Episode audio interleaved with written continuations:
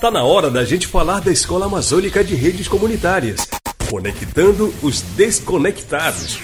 Se liga que tem assunto importante no ar. Sexta tem sim conectando os desconectados. A Escola de Redes Comunitárias da Amazônia já chegou ao Lago Grande. Essa região é uma das sete a fazer parte do programa de formação que aqui no Brasil é liderada pelo projeto Saúde e Alegria. No sábado, dia 12 de março, as ações de campo da Escola de Redes Comunitárias da Amazônia chegaram à comunidade Inanu, no projeto de assentamento extrativista Lago Grande, no município de Santarém. Sete representantes do coletivo de jovens Guardiões do Bem Viver se deslocaram de suas comunidades para receber a equipe da escola a participar das dinâmicas interativas em Inanu. Os participantes refletiram sobre território, disseram quais os desafios e os sonhos do coletivo.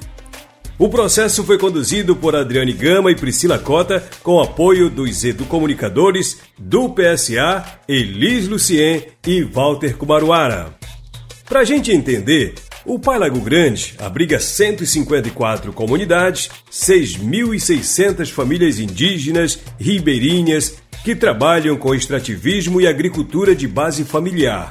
A região é palco de disputas territoriais devido à pressão pesqueira, mineração, desmatamento e garimpo. O Erivelto Guimarães é um dos fundadores e coordenadores do Guardiões do Bem Viver. Ele resume que o coletivo surgiu a partir da necessidade de defender o território. Guardiões surgiu depois da nossa primeira romaria, primeira que foi denominada chamada de Romaria do Viver. Uma distância de 37 quilômetros que nós andamos, saindo da comunidade de Cuipiranga até a chegada na sede da FEAGRO na comunidade de Murui.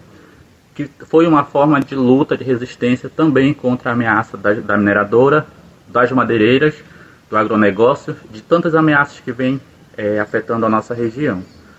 Primeiramente, o coletivo chamava Grupo dos 15. Nós éramos 15 jovens, 5 de cada região, 5 da região do Arapiuns, 5 da região do Arapixuna e 5 da região do Lago Grande. Mas nós vimos que nós éramos poucos, 15. Então nós procuramos aumentar o coletivo. Foi que nós escolhemos, em votação, colocar Guardião. Então, já que surgiu depois da Romaria do BMV, foi que uniu Guardião nós somos Guardiões da Floresta com o Bem Viver da Romaria. E ficou Guardiões do Bem Viver.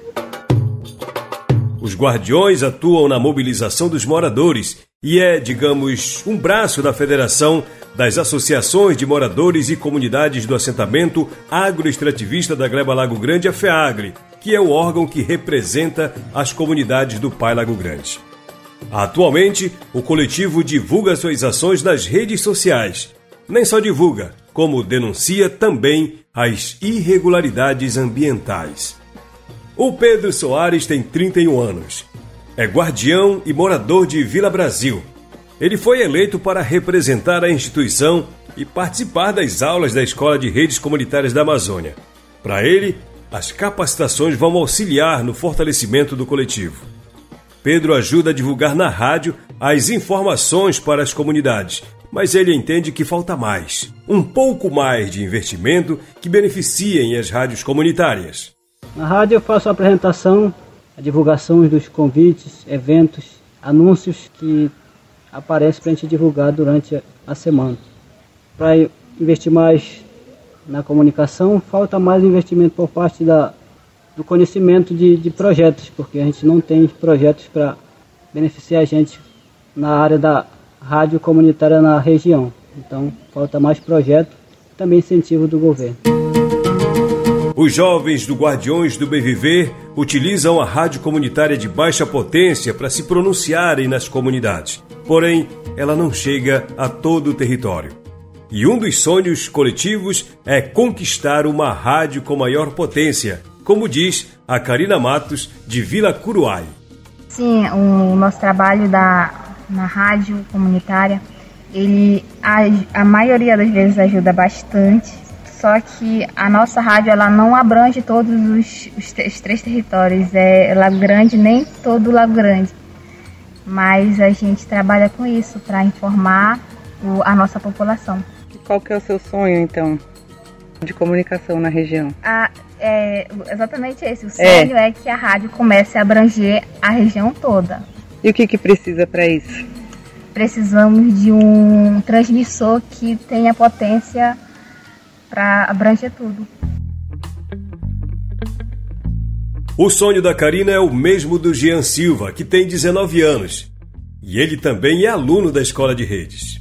A comunicação também é um dos pontos mais fortes aqui na nossa região. É ser uma base aqui de, da juventude dentro do nosso território, dentro das nossas comunidades.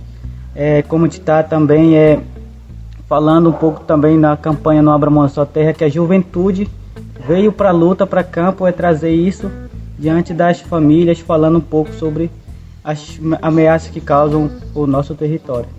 Minha expectativa é que os, professores é, possam estar assim nos ensinando e nós possamos é, estar trazendo para dentro das nossas comunidades o que a gente aprende, né? Porque é com isso que a gente vai evoluir e ser forte diante das consequências que pode vir. Os estudantes dos Guardiões vão se integrar aos 21 alunos de três estados da Amazônia Legal, Acre, Amazonas e Pará, na primeira turma da Escola de Redes Comunitárias da Amazônia. As aulas iniciam no mês de julho de 2022, a partir de conteúdos temáticos pensados coletivamente para fortalecer as redes envolvidas.